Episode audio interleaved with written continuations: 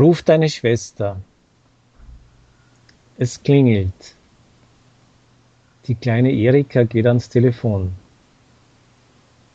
Hallo, wer ist da? Hier ist Müller, dein Lehrer. Ruf bitte deinen Vater. Vati ist nicht zu Hause, antwortet das Mädchen. Dann ruf deine Mutter, bittet der Lehrer. Mutti ist auch nicht da, sagt Erika. Bist du allein zu Hause? fragt der Lehrer. Nein, mit meiner Schwester, antwortet Erika. Ruf deine Schwester, spricht der Lehrer schon ungeduldig. Schön, sagt das Mädchen. Nach fünf Minuten kommt das Mädchen zurück.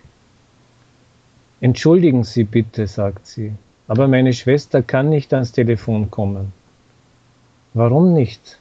Ist der Lehrer erstaunt. Erika antwortet, sie kann nicht aus dem Kinderbett klettern.